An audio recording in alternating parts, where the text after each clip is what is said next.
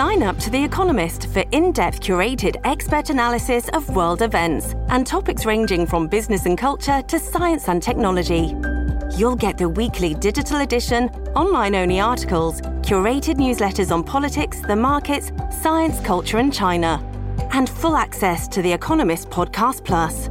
The Economist is independent journalism for independent thinking. Go to economist.com and get your first month free. Thanks for listening to the Jas Johal Show podcast. Today on the pod, in the midst of a housing crisis, why has Canada lost 45,000 construction jobs? Plus, parking lot. We look at the desperate need to widen Highway 1 in the Fraser Valley. And imagine a Vancouverite scoring a $2,000 ticket to the Taylor Swift concert in Los Angeles with nothing standing in the way of meeting fellow Swifties. Well, cue a Canadian airline to mess it all up. Plus, we'll tell you about a contest to find the driest brown lawn in the lower mainland. That's all next on the Jas Johal Show podcast. Let's focus on two things that don't mix Swifties and Canadian Airlines. Today, Air Passenger Rights and the Public Interest Advocacy Centre presented a report on how to strengthen the air passenger protection regulations. Now, the report is recommending Canada harmonize air passenger protection rules with the European unions, which has a much stringent set of rules. You remember all those delays that we saw uh, around Christmas time last year. The recommendations, these present recommendations today, come just a few months after a parliamentary committee recommended sweeping changes to Canada's air passenger rights, as well as stressing tougher enforcement and compensation for flight delays. Now, in those recommendations, there are 21 in total. They included bigger monetary penalties, smoothing processes of compensation claims, and automatic payout offers following cancellation, significant delays, or denial of boarding. And now, those recommendations further suggest putting the burden of proof on airlines to show why compensation should not be awarded and placing the cost of resolving claims with the regulator on the carrier's uh, shoulders. Now, those recommendations are exactly what people like Annice Li want to see. She recently purchased tickets uh, with friends uh, to go watch Taylor Swift perform at Los Angeles SoFi Stadium. Miss Swift has a six night she's performing uh, in that city. Now, the concert was last night. Her Flair Airlines flight was scheduled to depart early morning from YVR yesterday morning. Annice never got to see Taylor Swift. She joins us now. Annice, thank you for speaking to us today. Thank you for having me. So, quite the ordeal for you. Um, what's going through your mind today uh, after all that's transpired? I mean, um, I'm definitely still processing what happened. And um, at the moment, obviously, my friends and I were still very upset. Um, but we are trying to reach out to Flair Airlines. Um, we're trying to see if we can get any sort of compensation, but so far uh, haven't gotten any responses back. Uh, how did this trip start? I mean, was this sort of a last minute purchase of Taylor Swift tickets uh, in, for Los Angeles? Um, it kind of was actually. Uh, last week, my friends and I, like, we really wanted to see Taylor Swift, and we hadn't gotten lucky enough to like receive any codes to buy her tickets. So we got desperate and we just uh, looked on some uh, like third party ticket resellers and we bought our tickets for quite an, an expensive price. They were two thousand dollars each after uh, the ticket fees and the conversion rates. But we accepted it because we, in the end, we just wanted to see her. So yeah, last week got the tickets and then immediately we booked our flights um, with Flair Airlines uh, since they were um, like obviously the cheaper option compared to other uh, airlines. So um, yeah, we were excited for the whole week, and then uh, yesterday we arrived at the airport and we got on our flight at 7 a.m. as uh, planned, mm-hmm. and then uh, while we were up in the air, uh, over an hour into our flight, um, the pilot suddenly announced overhead that they were going to reroute us back to Vancouver because of some mechanical issue with the toilets. Mm-hmm. And uh, everyone on the flight were very confused because we didn't understand why they couldn't just fly us back, uh, fly us all the way to LA, and then like figure out how to fix it. But the pilot assured us, okay, this should take no longer than 15 to 20 minutes. You'll just wait in the plane while they fix it.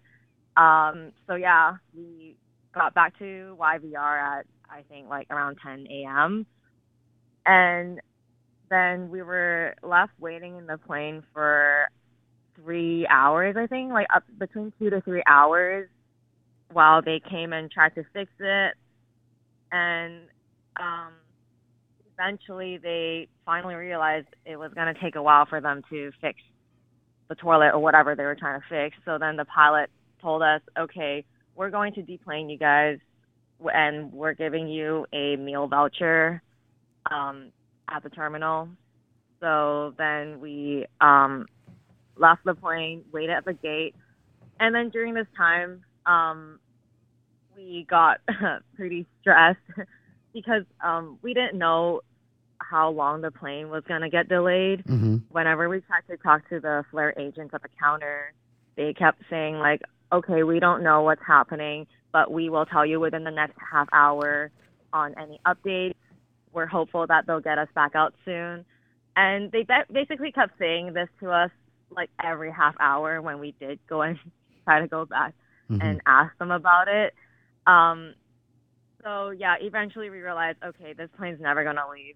So our next option was to kind of like look into other flights that were flying out to LA, um, and could get us there on time. What time But was this roughly? What time was that roughly when you started look for look for other flights? Well, um, honestly, we were already looking at around like twelve. Okay.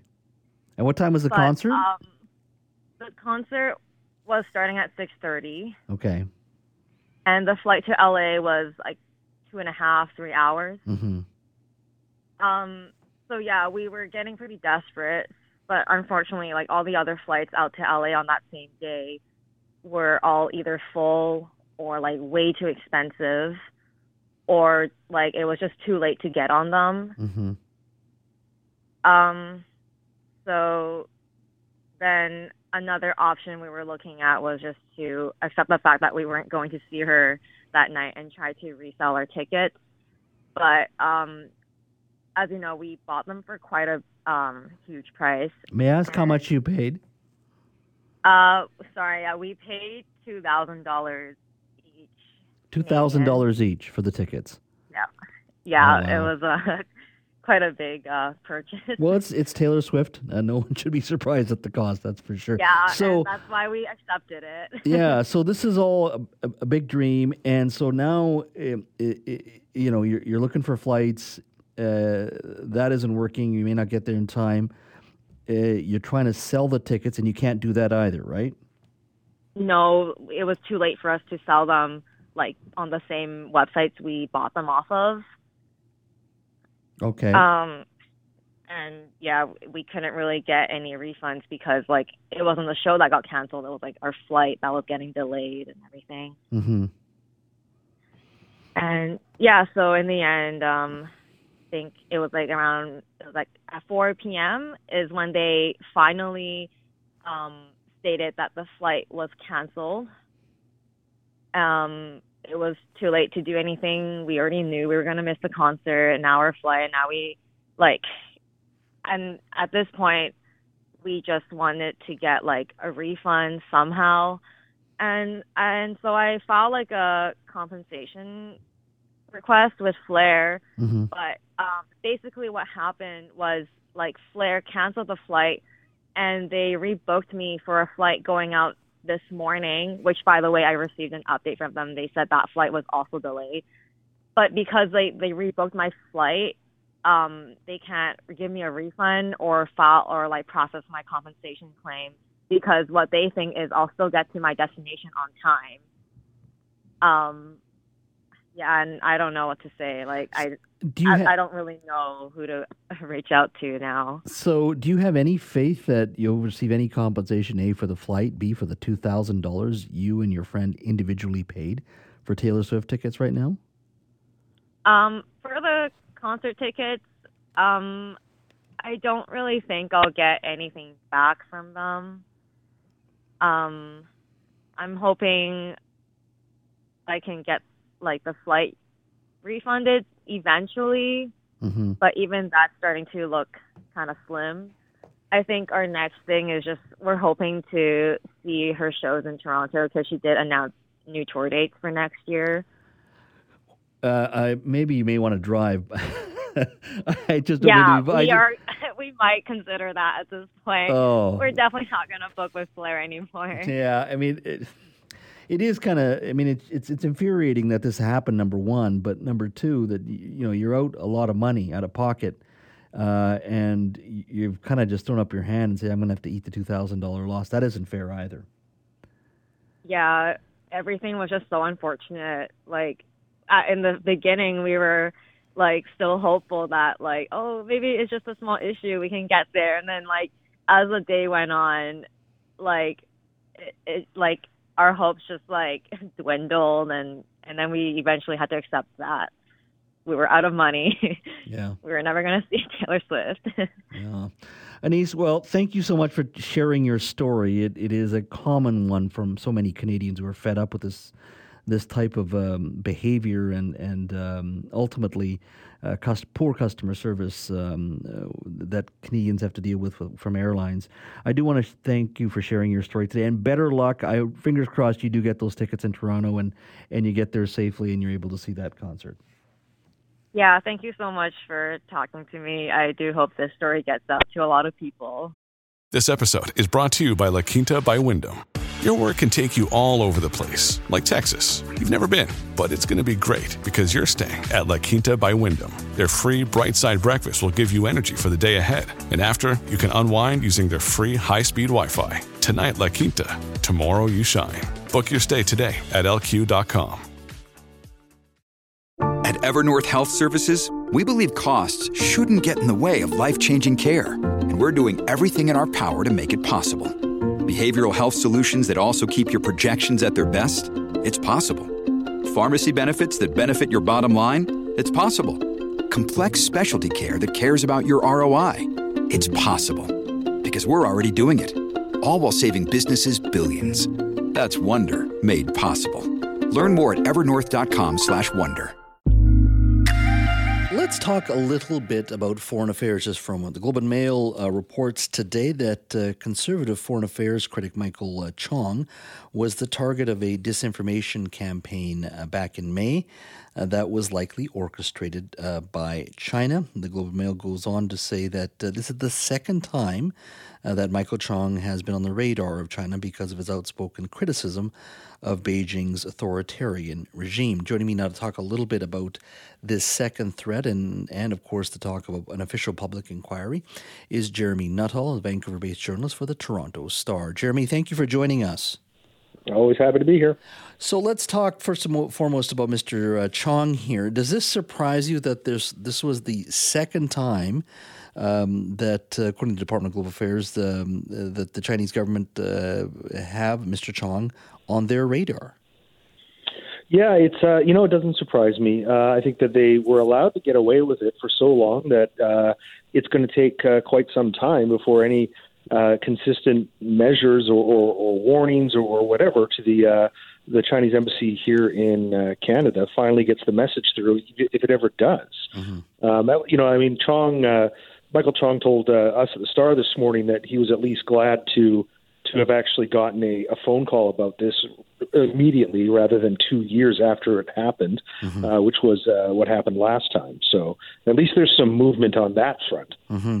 Uh, and I think that uh, that movement, uh, in regards to what you just said, uh, I think the Prime Minister Trudeau in May did order CSIS to start briefing MPs about any intelligence uh, that uh, you know is leading to threats to them or their families. So that's a that's a good move. But as you say, it's taken a long time uh, to to get here. Have you heard anything new in regards to when we can expect? You know, more sort of firm information on when we can see a public inquiry. Um, not, not, there's really not much going on now. It's it seems to have really died down with the uh, the summer break. Um, but I think that this is only going to add more fuel to the fire, and we'll probably uh, start getting those demands yet again. Um, so I would imagine that you're going to see something in the next uh, few weeks. It's probably going to ramp up again, especially you know as the session prepares to go back in in late September. Mm-hmm. And there's been talk uh, by some saying, "Hey, wait a minute here. China obviously is a clear and present uh, challenge before us, but why stop there? If we're going to do, uh, if we're going to hold an inquiry into foreign interference, let's include Russia, let's include Iran, let's include India. Uh, do you think we'll get to that point, or do you think this is going to be specific to China?" Um, I think this one has to be specific to China just because of the size of the, the foreign influence operations that China is actually running, and not just the size, but also the effectiveness. Mm-hmm. And I know that, particularly in government, they'd like to expand it um, so that it doesn't look like they're they are, you know, so that they are pointing out one country, uh, which could potentially hurt uh, international relations. But I just think that you know the, the size of China's operations and the effectiveness of them are just they're too big to be to be lumped in with other with other countries, especially uh, you know Russia, for instance. I mean, certainly they do they do try, uh, but uh, you know I wouldn't say that they've really had you know effects on elections like the Chinese efforts have been accused of. So, uh, inviting these other countries, Russia, India, or at least looking into what they're doing, and and, and Iran, uh, would just dilute it in your mind. Uh, I don't think diluted. I just think that. Oh, sorry. Pardon, pardon me. Sorry, I misunderstood you. Yeah, I think it would. I think it would. I, I think that China has to be its own specific focus, um, and I also think uh, you know when you're talking about other countries that we need to to, to also do this with. I think Iran was probably probably a good one to also have an independent inquiry on. Mm-hmm. Um, you know, it's to, yeah, I, I just feel like yeah, if it's diluted or, or if you're looking right across the board, you're not going to be able to spend as much time on, on the really important and most potent aspects of this. Uh, you raise a very good point because uh, you know the the Chinese diaspora, first of all, is so large uh, in our country, has an extensive history over many many uh, decades, and the sophistication in regards to China's uh, influence campaign uh, is is uh, as you say is, is effective, and we have to keep an eye on it. That's for sure. Do you think China has now, and beyond this, uh, uh, you know, second attempt in regards to influ- influencing, or at the very least, trying to target Mr. Chong and his family. Beyond that, uh, do you think China will start pulling back a little bit just based on the, the publicity on this issue the last year or so uh, and the collective pushback? And once again, also when it comes to polling, the public also remain incredibly skeptical of China and, and, and, and their motives.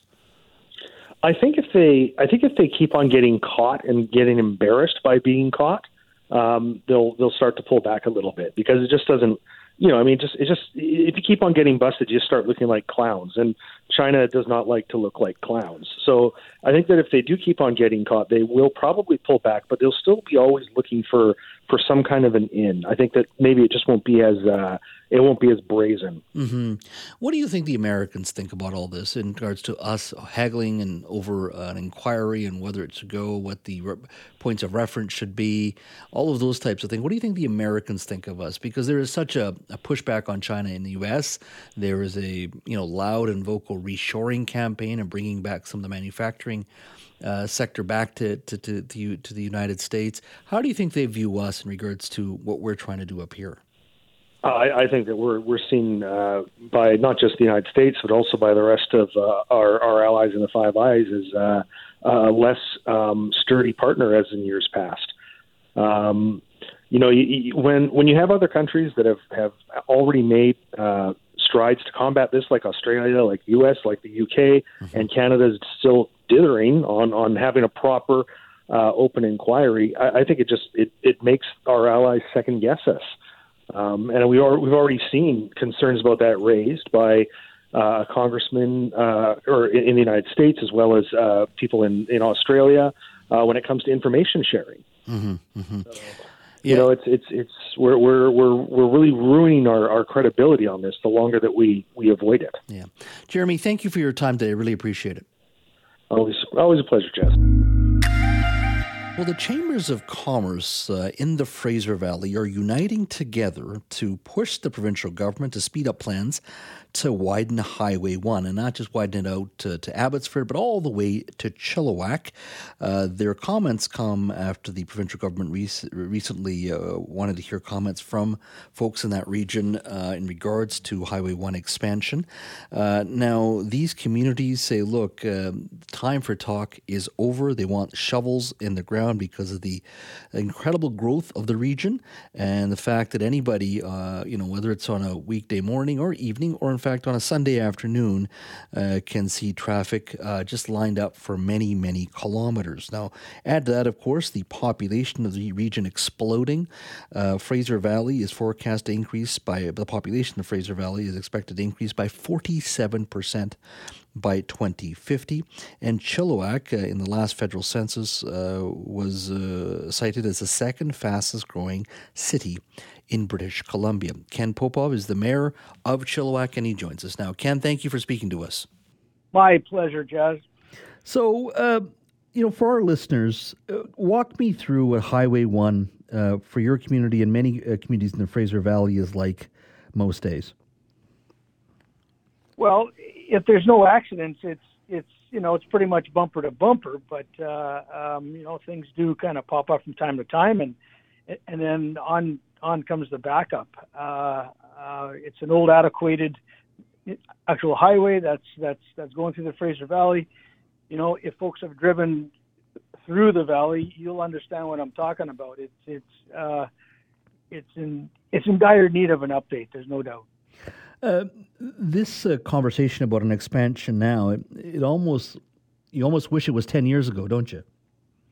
Well, absolutely, absolutely. But uh, um, you know, like I'm glad they're talking about it now. Uh, uh, I see the fourth stage, which is us from uh, um, just outside Abbotsford into into Yale Road. That's across the Vedder Bridge, is at least being looked at. Um, there's a lot of challenges in that chunk of highway. Um, I had a sit down with uh, Minister Fleming about a month ago when the cabinet was in Chilliwack, and and after our our um, floods happened there in 2021, uh, the the structure of that that piece that was flooded over by the Sumas River is is definitely in question. So there's a lot of moving pieces to to put this fourth stage in place. Um, they need to make it more more resilient. Maybe add to the pump station that does pump out the uh, um, you know like the actual water out of the river. Mm-hmm. So there's a lot, like I said, there's a lot of moving pieces to to the rebuild of that section, but it is surely needed, and I'm sure that that it's under study, and then they'll put a budget to it, and and hopefully in my lifetime, we will see it work done. What's the chance? Uh, and maybe I'm thinking way off into the future, but I mean, it, it, widening the the highway is, needed. It's it's a clear and present issue. I don't think anybody would disagree with that. What's the chance of improved transit out in your region as well? And what I mean by that, you know, one day having a train coming out that way, a sky train potentially. Um, do you hold any hope for rapid transit for your region? Well, you know, it's funny. There's a lot of folks here in here in Chilliwack. Why don't they do that? Well, I don't think we have the population base to do that, but certainly it's a you know it's a uh, uh, you know, it's a perfect choice right down the middle of the highway because there is there is room to do that. But to be honest with you, I don't think it's going to happen in in our lifetime. Mm-hmm. Uh, why not? Because you're that's where the growth is. I mean, if you look at it, um, we just had somebody on the program uh, talking about um, the uh, you know reviving the old interurban from Chilliwack all the way to the Scott Road SkyTrain station in and around that area. It'd be a lot cheaper. Um, but don't you think that's part of the conversation? I mean, I know the Highway One expansion is the priority, and I totally understand why. I've been stuck in that on that highway many a time.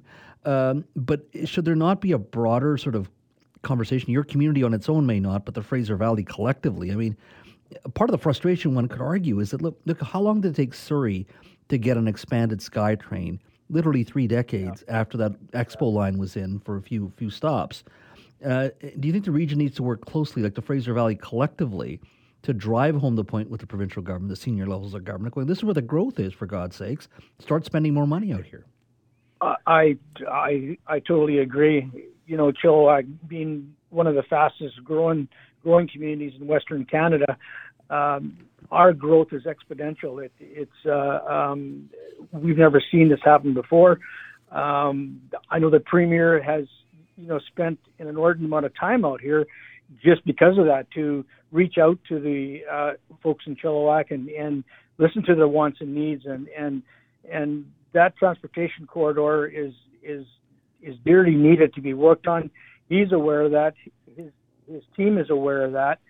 Um, conversations are in the works, but um, you know, as far as the speed of it actually getting done, that's in question. Now, like you know, I explained to you earlier about the studies that they have to do about uh, being more uh, resilient to what we experienced here a couple of years ago. It's going to take time. It's going to take money. Um, is there a need? Absolutely, there's a need. There's no doubt about that. They they put those uh, um, uh, you know speed um, signs up to the tune of around thirty million dollars.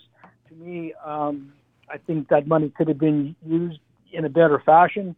Uh, the blockages uh, seem to be on the on ramp, so maybe they should have put the money into extending the on ramps. You know, those little things will certainly help now until it comes time for you know our true expansion of that system. Mm-hmm, mm-hmm. Um, do you think uh, this delay, because you're right, it is even when there's not an accident, it's it's very busy. Um, do you think it's costing your community business and attracting business?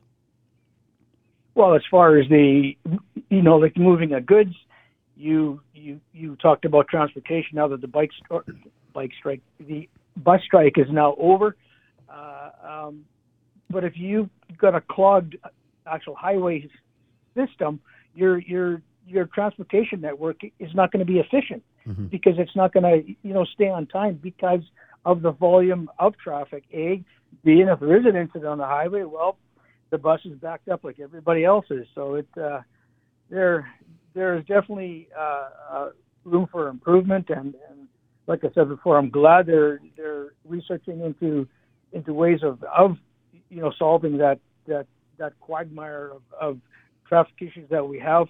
Uh, it's funny when the minister came out here. I he came out on a you know a Saturday morning. Well, I wish he would have come out here on a Friday afternoon because he would experience what you know, like a lot of commuters experience is is a you know as a backed up system. So mm-hmm. it uh, yeah. Well, he a or a Sunday or Monday afternoon during a long weekend as well. It's it's uh, yeah. It's not a it's not a great place to be. That's for sure. And and, and you know, truly, I do. Uh, uh, you know, give him kudos for coming out here and and uh, you know he walked around our downtown and you know spent some money in some of the local stores and just got to know people. But just you know, he's a regular guy.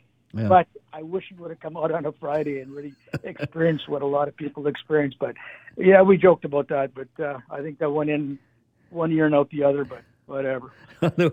oh, fingers crossed. It has to be done. That's for sure. Now, before you go, uh, I do got to ask you yep. uh, another one final question on a different subject. With water conservation going on, looks like your community. Uh, is being quite proactive. Um, they've launched a Chilliwack Ugliest Lawn Contest. Uh, and that means, uh, in light of water conservation, there's a lot of probably you know uh, very dry lawns out there, ugly lawns. Um, Absolutely. It, it, it it must be. Did you guys think of this just over the last couple of week or week or so? I mean, it sounds like a fabulous well, idea. No, we came out of the gate a while ago. It's probably been um, six weeks or a couple months ago. Uh, hmm. Our our our communication staff they seen this some community somewhere, and they said, "Well, let's do that here." And and you know, like, like we all know that that irrigating your your your lawns is like 30% of, of all the consumption of water. Mm-hmm. And, and, that's just not a good use of the water. So we decided to put a, you know, like a contest together with a little prize at the end, too. I'm not sure how that's all going to play out as far as, uh, you know, like the judging goes. I hope I don't have to do it because uh, uh, um, there are a lot of ugly lawns to look at right now. There's no doubt. But just to put a little bit of humor into it and, and a, like a different twist on bringing that to, you know, the forefront of our, our you know, citizens of Chilliwack, just you know, you don't need to cut your lawn. You don't need to water your lawn right now. Just let her go, and we'll maybe get, get you a prize at the end. So, no, big thanks to my communication staff for putting that together. I think it's it's a lot of fun. Ken, thanks for your time today. Eh, my pleasure, Jas. Eh, eh, enjoy your day and stay safe. Well, the Canadian construction industry shed, get this, 45,000 jobs in July, according to Stats Canada's latest labor force survey. That's 45,000 uh, people, sorry, uh, jobs in July. 45,000. Now, the government agency notes that the, the jobs were shed uh, in British Columbia, Quebec, and Ontario. That's where they're mostly concentrated. In BC alone, 21,000 jobs were lost. Uh, zooming out on a national level, it's worth noting that Canada's construction sector lost more jobs than any other industry uh, included in Stats Canada's uh, survey. So, what's causing this? I mean, we're in the midst of a housing crisis, and when you hear that the, the construction sector has lost 45,000 uh, jobs in July, and 21,000 of those jobs are right here in British Columbia. Well, joining me now to talk a little bit about these jobs uh, um, going away is Chris Gardner, president of the Independent Contractors and Businesses Association. Chris, thank you for joining us today. Uh, it's great to be on the show, Jas. Thank you. Uh, what am I missing here? We need to build more housing, and yet this says this new report says that we've lost forty five thousand construction positions in July.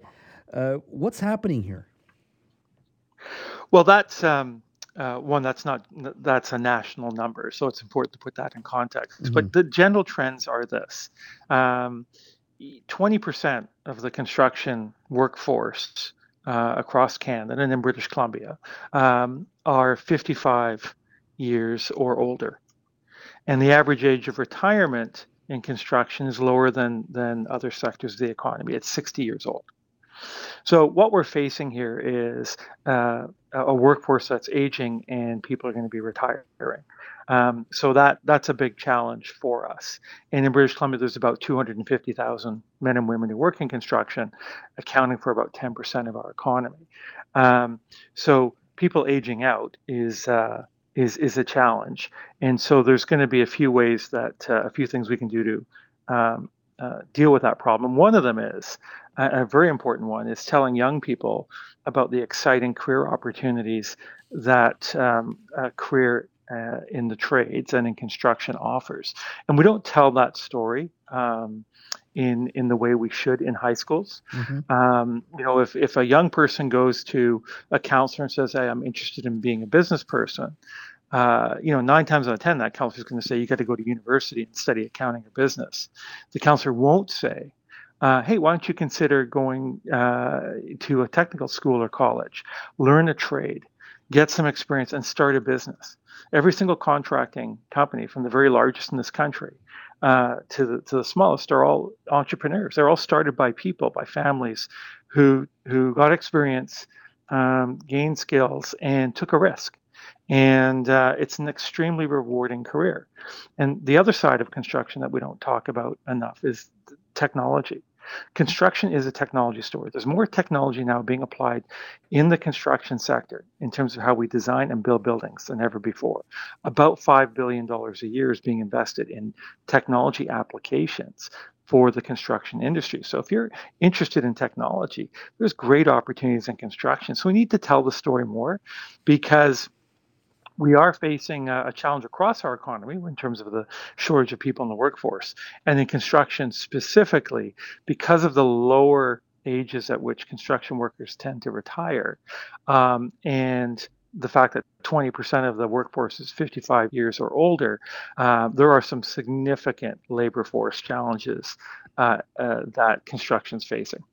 Uh, we have a significant increase in the amount of immigrants that are coming to this country 500,000 expected uh, by 2025. Uh, add in permanent residents um, and students. Uh, you know, we hit a million uh, and are expecting a million again for 2023.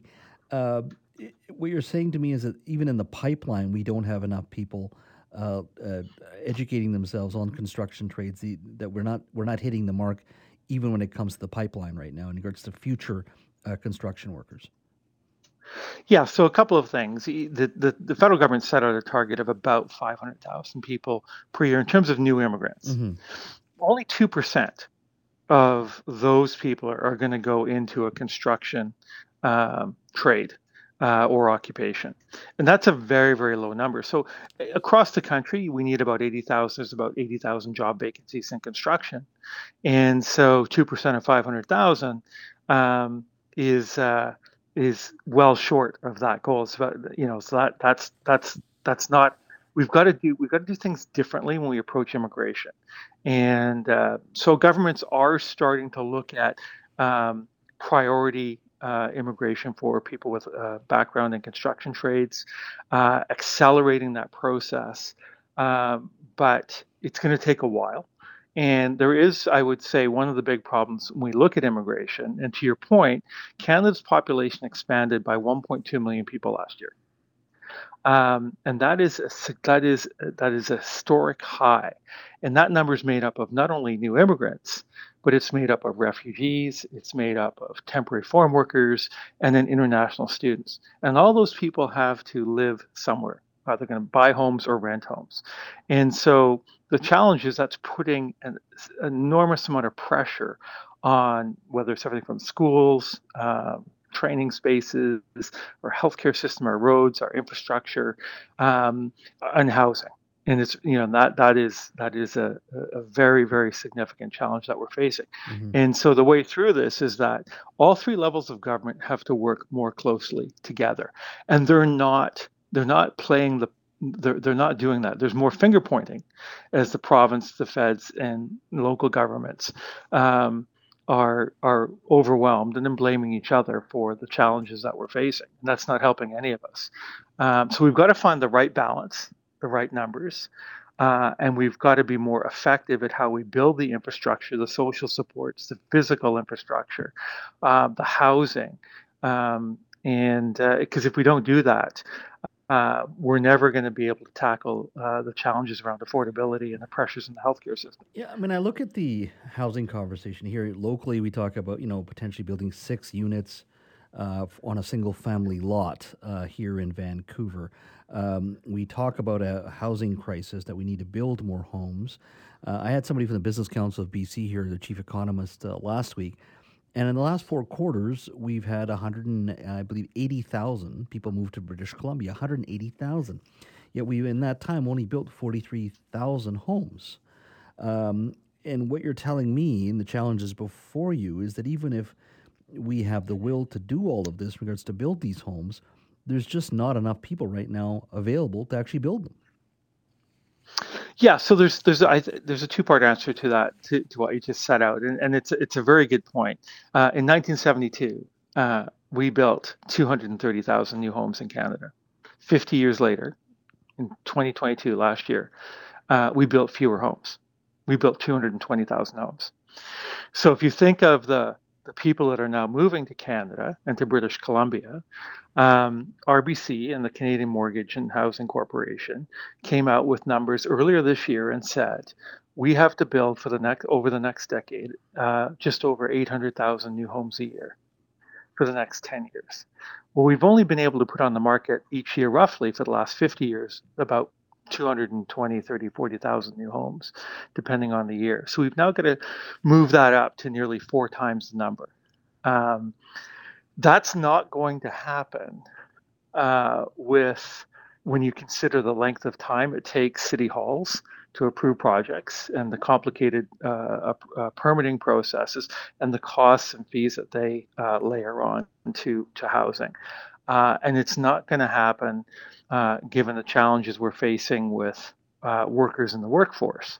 So lots of opportunity, uh, but we need governments to work together more closely and recognize the pressures on the system um, that are being created and are resulting from a shortage of workers, uh, but at the same time, um, you can't bring in, there's no point in going out there and, and recruiting doctors and nurses and have them land in Canada and they sit and they sit on their hands for three or four years because we won't recognize their credentials. Mm-hmm, mm-hmm. Well, it's a complicated issue, but look, at the end of the day, uh, if we say we need more housing, we need people to build this stuff. And it's quite con- concerning when, when, when we have these challenges before us, and you see numbers like forty five thousand, uh, you know, forty five thousand positions gone in July alone um, it, it's a huge challenge, a generational one, uh, that's for sure. Chris, thank you so much for your time today. Really appreciate it. Great. Thank you, Jas. This episode is brought to you by Shopify. Whether you're selling a little or a lot, Shopify helps you do your thing, however you cha-ching. From the launch your online shop stage, all the way to the we just hit a million orders stage. No matter what stage you're in, Shopify's there to help you grow. Sign up for a $1 per month trial period at shopify.com slash special offer, all lowercase. That's shopify.com slash special offer. Families have a lot going on. Let OLLY help manage the mental load with new cognitive help supplements for everyone four and up, like delicious Lolly Focus Pops or Lolly Mellow Pops for kids. And for parents, try three new Brainy Chews to help you focus, chill out, or get energized. Find these cognitive health buddies for the whole fam at olly.com. That's O L L Y.com. These statements have not been evaluated by the Food and Drug Administration. This product is not intended to diagnose, treat, cure, or prevent any disease. Hey, Bart, summer's almost here. Which kind of sprinkler do you like? The one that goes like this? Or the one that goes like this? Oh, and there's this one. The last day of school, Milhouse. Try to show some dignity. That's right. There's no sprinklers, Milhouse, because stage two water restrictions came into effect uh, on Friday, placing a complete prohibition on spraying or sprinkling the grass for the first time in the region since 2015. Well, uh, you know, that can be a discouraging thing for some, but in Port Coquitlam, they've launched a Golden Streets and Lawns contest, uh, encouraging residents to submit photos of their homes uh, or their blocks in order to encourage and incentivize compliance with the restrictions. Joining me now to talk a little bit about the Golden Lawn contest and, of course, uh, water restrictions is Brad West, the mayor of Port Coquitlam. Brad, welcome. Thank you very much for having me, Jas. So, was this your idea, or did you have to sit down with your communications department uh, there to come up with this? How did this come about? Uh, full credit to this one goes to our city staff. Uh, you know, we're always looking at ways in Port Coquitlam to uh, use carrots rather than sticks. Sometimes you need to use sticks, and obviously those are available through fines. But uh, I think a lot of people, you know, they get it, they understand uh, the issue at hand, and they want to do the right thing. And the vast majority of us are doing the right thing, and so we wanted to find a way to recognize those folks. And our staff came up with this idea of having a uh, uh, golden lawn or golden neighborhood contest, and uh, you know we were able to put together some pretty good prizes. We got a free block party where the city will uh, offer up $150 worth of uh, block party supplies. Maybe you'll even get a visit from the fire department or the mayor. Uh, we've got three $100 gift cards, and of course, bragging rights for the, the best golden lawn or best golden neighborhood in Port Coquitlam. So I think, again, it's just a great idea to recognize those folks who are doing the right thing. Mm-hmm. Now, uh, the the ban, of course, as you know, is region wide, but uh, penalties can vary. I think in Vancouver, the penalty is five hundred dollars uh, for not following stage two water restrictions. Uh, in Burnaby, it's two fifty, and Surrey, to my understanding, it's about three hundred. Have you? Do you know at this point whether or not you've had to hand out a lot of uh, tickets yet? Uh, my understanding is so far we haven't had to ticket. we have had a couple of warnings and you know, most folks when they get that warning, uh, they uh, comply with that. They a lot of it is a, an education thing. Not everyone maybe follows the news quite as closely as the rest of us do. Um, so we've had a couple of warnings, but uh, for the most part, folks are compliant, which is a great thing to see. Mm-hmm. Um, talk to me a little bit about just um, you know we always talk about we live in a rainforest here uh, in the lower mainland. Why should we have to deal with water restrictions? Uh, is this going to take a while in your mind? Only because sometimes as uh, i don't want to use the word entitled but we're used to having access to water it's not an issue here this is not you know, um, many other countries that struggle with the issue of water. We have plenty of water here, but not in the summer. Do you think this is going to take a while for this to sort of sink in for people, or do you think we're we're getting there pretty quickly? I mean, I think folks are getting it, but it, it's an area where education could go a long way, and you know, certainly even myself, I'm constantly learning about uh, the water situation in Metro Vancouver, and so you know, while it's true that we're we're blessed with uh, water much of the year, uh, you know, we do have to take these efforts to preserve our our water reservoir levels. Um, you know, we're so fortunate in our region that we have you know the best drinking water probably anywhere in the world, uh, and you know we're very used to turning on the tap and out comes water, and uh, again it's the safest, cleanest water you can find uh, anywhere on this planet.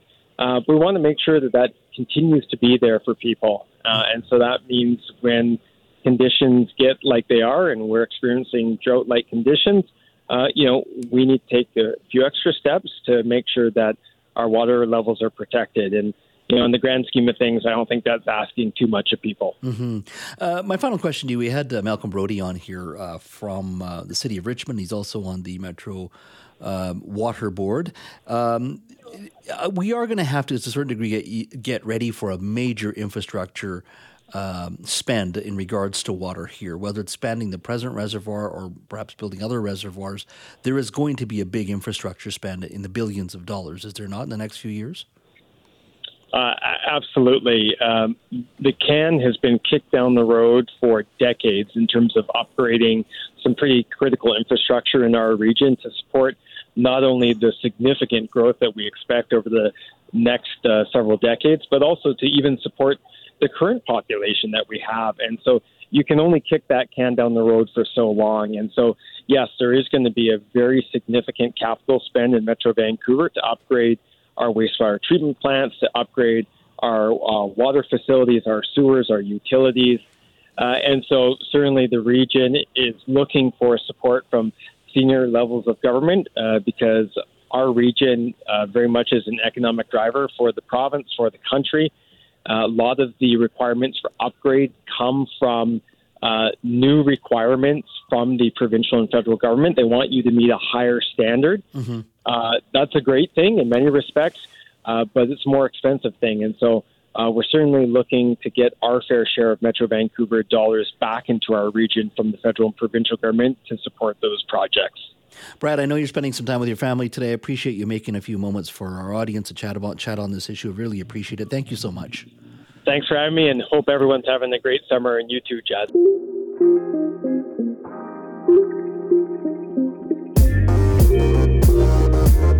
Thanks for listening to the Jas Johal Show podcast. Don't forget to subscribe to the show on Apple or Google Podcasts, Spotify, or wherever you get your podcasts.